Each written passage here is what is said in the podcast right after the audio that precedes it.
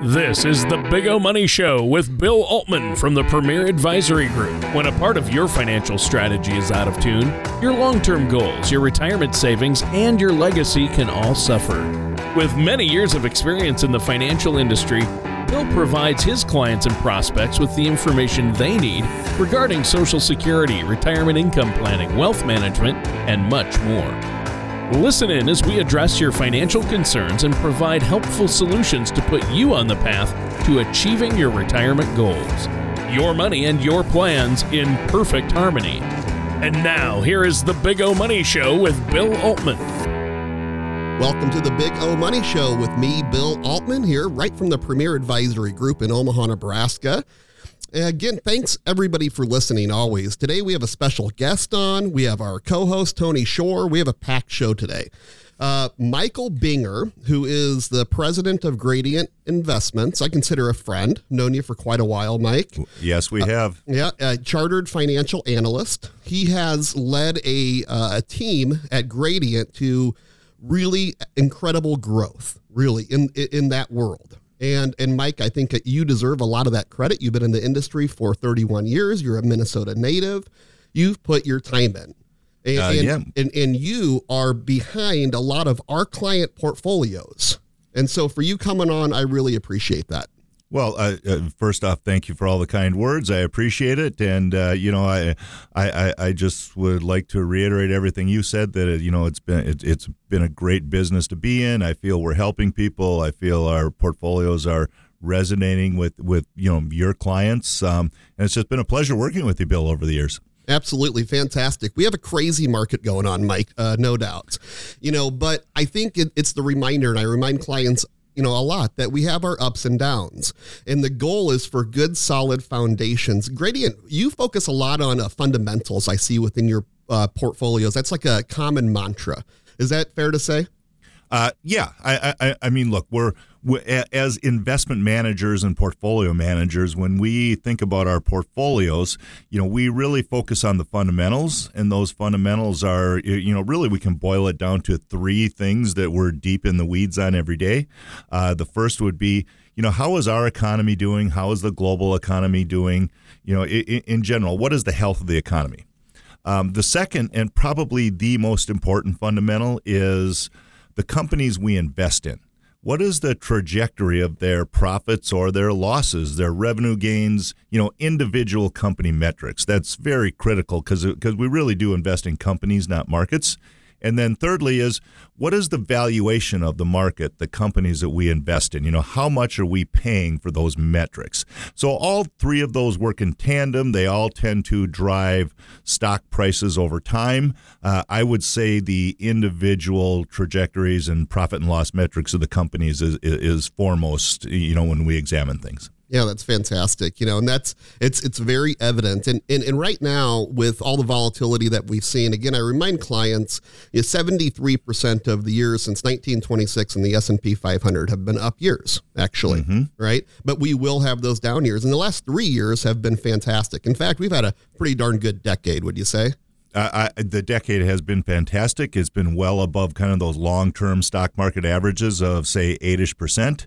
Um, and, and, the last, like you said, you know, when we think of this pullback we've had in, in, in really in the beginning of the year in 2022, we need to think about how good 2019, 2020, and 21 was. Those were all roughly 20% plus years in the in the stock market. Um, so a little bit of a pullback is probably a healthy thing, you know, instead of this market just continuing to you know go higher and higher unwarranted. Yeah, absolutely. And we have interest rate increases. It's freaking everybody out. A lot of people think that a lot of those interest rate increases have already been priced into the market. Again, seeing mm-hmm. a little pullback off of last year's high. I mean, heck, our G50, one of my favorite portfolios because of what it is U.S. blue chip. Uh, 50 individual dividend paying, increasing dividend year over year, strong financials, right?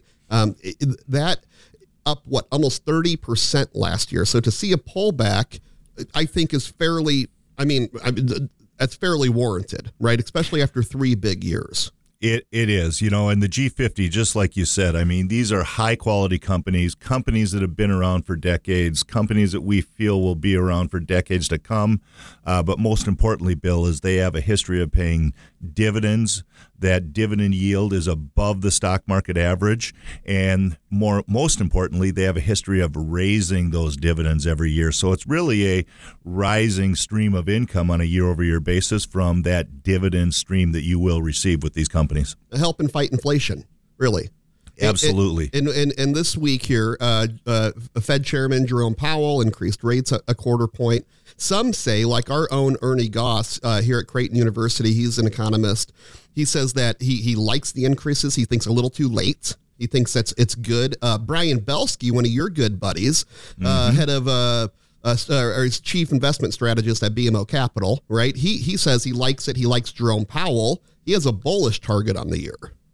Yeah, well, it, it, it, was a very interesting dynamic yesterday, Bill. So we, uh, I, I, think everyone acknowledges that interest rates are, are, are going higher, and I'm okay with that because because interest rates are moving higher from an extremely and historically low level.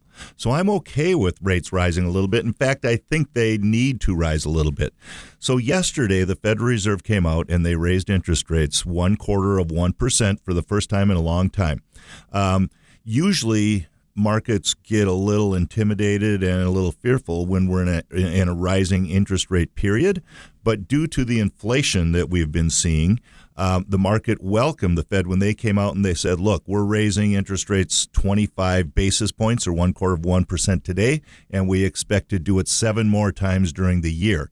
And the market applauded that. They felt that the Fed is really addressing the inflation issues that we have in this country, and that's why the stock market was up so powerfully yesterday and some some part of me sometimes you know you it's like just leave it alone leave it alone but the inflation that we have had over the last you know three years really like tremendous ups it's mm. going to create those higher prices and i re- also remind clients of inflation yes the inflation is here the numbers are crazy but we had covid we shut down factories around the world supply chain is super limited you get it you buy stuff for your house it takes didn't you tell me you're like waiting eight months for a couch or something silly like oh, that oh yeah we, we you know we ordered a couch for our, for our house and it took like nine nine months to get there, and that that kind of and, and, I think a lot of folks are feeling that same kind of supply chain pinch. You know, they're going like, you know, right now they're really feeling it in the automotive sector. You know, where it's like, oh my, what do you mean I have to wait a, a, a year to get a new car? That kind of thing. Isn't this uh, Econ 101 though? Supply and demand, and, and shoots prices up. It, it, it is, but when when you read your econ books in college and all that, I, I mean, they, they don't talk about pandemics and, right. and, and inflation and things like that.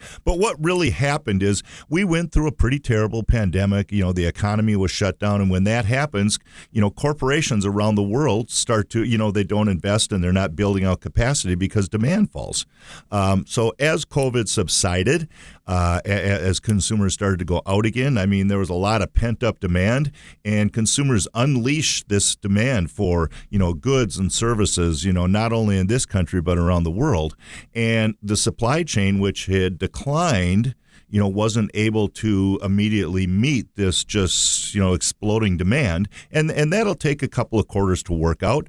That's why we're seeing this inflation. You know, you throw the conflict, you know, the terrible conflict in Ukraine on top of it, um, where you know that could disrupt some supply chains, especially in the, you know, in in the food crop like like wheat and corn, um, but also in the oil supply around the world. So we have had a couple of events, the pandemic, the Ukraine conflict, the supply chain that's having a hard time catching up, exploding demand, all these things have kind of collided, have caused inflation to creep up around 7 8%.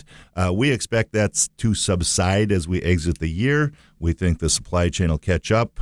We believe that oil will be more around $80 a barrel as we exit the year. So, right now, it seems like there's a lot of things happening that the stock market doesn't like. We've seen a correction, which is okay but I still feel our economy is very strong and stocks will be higher from here as we look on the year versus lower. And globally, the best place to invest, in your opinion? Uh, you know, in my opinion, the U.S. is still the best place to invest. I mean, you, know, we have the biggest capital markets in the world. We have the most innovative technology companies here. We have some of the biggest banks, the biggest conglomerates here, uh, one of the strongest economies around the world. It, it's just, it, it's, in my opinion, the U.S. market is still the best place to invest. And some of the best tax policy I, I, well, you know, a lot of people might debate that a little bit, but uh, but go you, other, you, go to Europe. What are you paying on business taxes in Europe? Yeah, yeah, absolutely. A lot I, more I, than here. Yeah, you are. You, you know, and, and, most businesses and companies that we invest in, I mean, they do business globally, so it's really a collective global tax rate. Um, so you, you, know, I think taxes probably for corporations will, you know, they drop from 35% to 21%. They'll probably creep back higher to 25, 26%. Um, you know, personal income taxes, I mean, you know, we'll probably, for those folks who are fortunate enough to make over $400,000 a year, which aren't a lot of us out there, I, I mean, that their taxes will probably go up to that, you know, 39.6 area again from you know the 36ish 7 area. Um, they can certainly absorb that. So yeah taxes will probably go up a little bit but the, you know the, uh, uh, those people who are impacted by higher taxes those companies can certainly absorb it and thrive. And they figure it out too. I mean they're not like okay Cardi, katie bar the door firing everybody and and stopping business. They're going to figure it out. And yeah, they're get, not going to make less money. Otherwise yes. they'll get fired I can guarantee you that if corporate tax rates go from 21% to 26%, Apple's not going to shut their door. Berkshire Hathaway, you know, they're still going to be in business and they'll adapt and move forward. Right. Well, it's Bill Tony Shore. He can afford it. oh, yeah. yeah. Yeah, I can take it. Well, you know, you mentioned yesterday and today, as we're recording this, the markets are up again. It's a pretty big two day rally considering the rest yeah. of this year so far has been pretty volatile and pretty negative. Yeah. We're seeing a, a, pretty good uh, bounce back here. Yeah, that's a, that's a good point. I mean, you know, markets markets have already anticipated a lot of these things that have happened. Um, the, the the stock prices have corrected, so I believe we're really in the bottoming process right now. And, and and like I said, the economy is still strong. Ukraine and Russia have been getting a lot of headlines. It's a you know a terrible human tragedy, but as far as an economic impact, it's going to be very small. Uh, the biggest fear has been in the stock markets and bond markets has been inflation. And the Fed came out yesterday and said, we are going to address this and tackle this in 2022. Yeah, absolutely. And they've been telling us this too. This isn't yeah, like news. Yeah. Or I mean, we how long have we been talking about this though? It, you know, right? I mean, uh, yeah, yeah. I, I mean, everyone has said we need to normalize interest rates. The Fed has got to get out of the you know the the liquidity business where they're buying bonds and they're engineering interest rates so low. And then when the Fed says, "Okay, we're going to do it," the economy we feel is certainly very strong and it can handle it but you, you, know people ask for things and then when they happen they kind of freak out a little bit so you, are you're, you're, yeah. you're, right what do you but, think uh, about china that, Mike? Yeah. what do you think about china and the covid swing back. Do you think that's a threat here? Are we going to have another round after we've completely opened back up? Yeah, that's the, you know what, Bill. That's uh, I saw that. I, I mean, the biggest impact is there. There's a big city in China called Shenzhen. Uh, they had a COVID spike there. They're going to shut that city down for five days, and normally that would just you know no one really pay attention to that. But uh, that city has a lot of global, you know, semiconductor production and, and goods manufacturing there. Oh boy. It, it, it's a big part in the global supply chain. So, I, you know, I think they'll shut it down. Um, Omicron is not as serious as the other ones. A lot of people are vaccinated, so I believe that you, you know the U.S. had a giant spike in Omicron in December and January. Um, it quickly subsided. Uh, I think it'll quickly subside there. But that's the biggest wild card out there is, is you know, will these things spike up again? But, you know, we have such a high percentage of vaccinated people in this country that uh, I don't think it'll impact our economy like it initially did.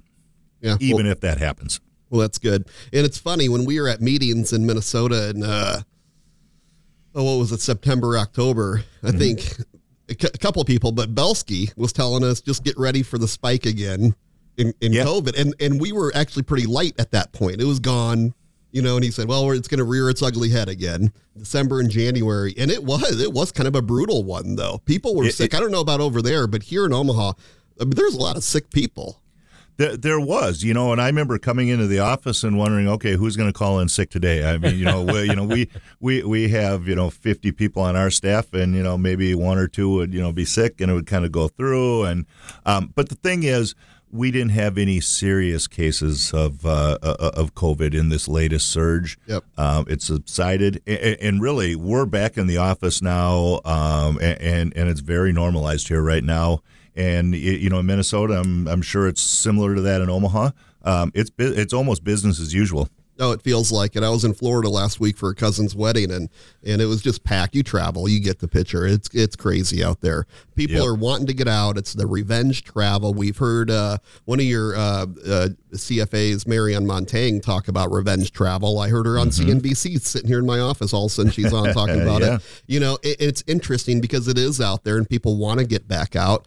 Uh, you know, uh, uh, contrarian portfolio you created back uh, right after COVID kind of said, hey, let's take advantage of companies that got hammered. Let's make this happen. That baby sang last year. I don't even want to tell people what that thing did last year. Yeah, you, you know, part of the messaging that that we've always worked with advisors and clients on, you know, and this is not just recently, but over the you know years and decades, is that stock markets work very well over time. They provide the best returns out there as far as an asset class. Uh, I wish the stock market worked like a CD and you got those 8 to 9% returns every year, but that's not how it works. We all know that. Um, but one of the things that we really focus on is, is when markets pull back. You know, are these corrections or are they are they crashes? Let's define that. Let's look at those fundamentals. And generally, we uh, they're corrections. And when they are corrections, we want to be opportunistic instead of pushing the panic button. And that message has really sunk in, frankly, with a lot of our clients. Um, and, and, we've really helped people avoid the scenario where after the destruction in the market has already happened, then they're panicking and selling out. They're missing out on the rallies. And and really what happens at that point, Bill, is you know, folks like yourself and good advisors like yourself set up these wonderful long-term financial plans that will work for people and then folks panic, they get emotional, and things get derailed. Yep. We don't let that happen. Right. And we condition, we talk about that a lot. People say, you know, I have friends that would say, or neighbors say, your phone's been ringing off the hook all week. Uh, no, got a couple calls. We got, you know, and we have a lot of money under management, and it's and, and it's because of that original conditioning, the long term financial plan, the income plan that gets set up, um, certainly past performance, people understand that there has to be a pullback when they see, you know, a 29% year and a statement on a growth and income blue chip portfolio. Really? Yeah. You know what I mean? Yeah. You know, so Mike, people are today, you know, interest rates going up, which are kind of nice, right? It, it, it, means that the economy can stand on its own, I believe, right? That kind of mm-hmm. tells me that in layman's terms. So that, as right. interest rates increase, air comes out of the tires, right? A little bit. We might see some slower growth, and that's pro- probable, I would say, right? I mean, compared to what we've had, certainly. Um, mm-hmm. You know, and now we get into um, we're still at this low interest rate environment. Where do people find safe money? We can go to the, uh, you know, your checking savings money market. We can go to your CDs, not going to pay anything anywhere there. You can go to the annuity market, find products. You, you expect the average around a 4% return, but you you lose some liquidity quite a bit, you know, and, and people, then you go to the bond market, interest rates go up, bonds come down. You have to stay short term or intermediate, really not getting much interest there. Where else can people turn for safe money? You guys have created some portfolios that are pretty amazing that have been very successful. Yeah, we have, and we've really been. We introduced these these portfolios a couple of years ago. Uh, they have really resonated with our client base because what these portfolios allow you to do is is they allow you to participate when stock markets are up, and they also give you downside protection when stock markets are down. And this is called and these are called the uh, there's three of them there's the buffered index portfolio there's our dual directional buffered index portfolio and thirdly there's our designed income portfolio. And what what these do and why they are resonating so much is you know nothing comes for free bill. We all know that right? So if you want to participate on the upside but you also want protection on the downside we can these portfolios can protect you on on average they protect you. Uh, the first 15% down in the stock markets, you'll be zero. It, there's 15% protection after that, you will participate. Um, and the trade off for getting that downside protection is that there's a cap on the upside. And these portfolios generally last, uh, you know, have a, have a length between one year and two years.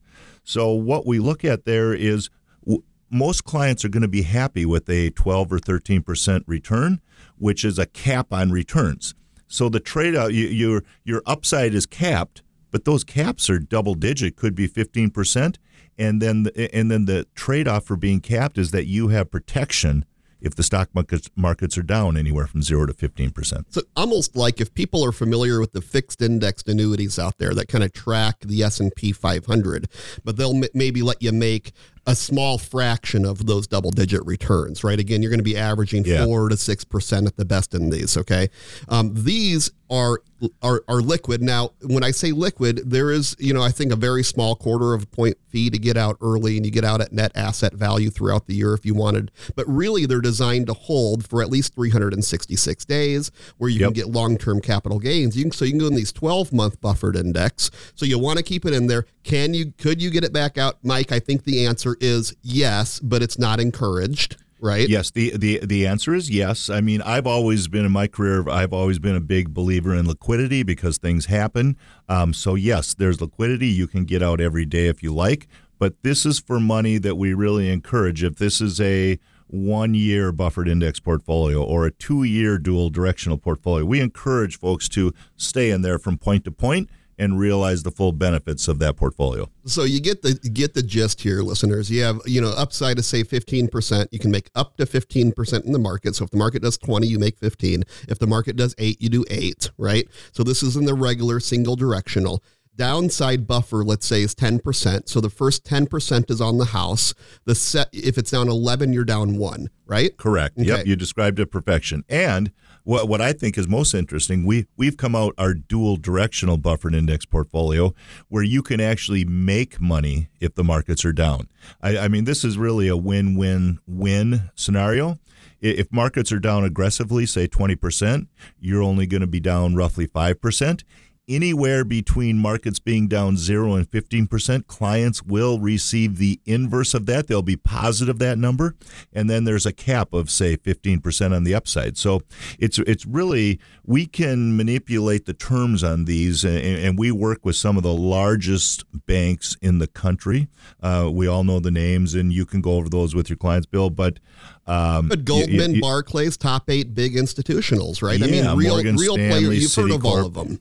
Yep, we have direct relationships with them, and these portfolios are. You, you know we're selling out every offering and we, and we bring out about four of these offerings every three weeks and they've been so successful and that's because they make a lot of sense in this environment The portfolios, I believe, are unique in the marketplace, and unique in the in the fashion, Mike. That uh, these you have uh, individual stock portfolios on a lot of these portfolios versus the the typical ETF mutual fund that we see so often. So, Mike, again, I appreciate you coming out of the sh- coming on the show. We are running out of time. If you'd like to get a hold of us here at the Premier Advisory Group, please give us a call at 402 557 6730.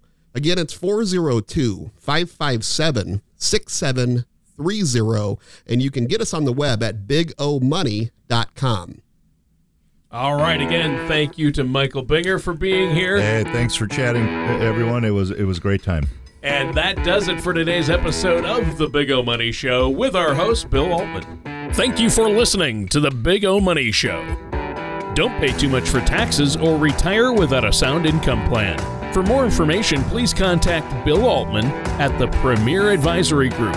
Call 402 557 6730 or visit their website at paradvisor.com. All matters discussed during the show are for informational purposes only. Each individual situation may vary, and the opinions expressed here may not apply to everyone. Materials presented are believed to be from reliable sources, and no representations can be made as to its accuracy. All ideas and information should be discussed in detail with one of our qualified representatives prior to implementation. Bill Altman and the Premier Advisory Group are not affiliated with or endorsed by the Social Security Administration or any other government agency.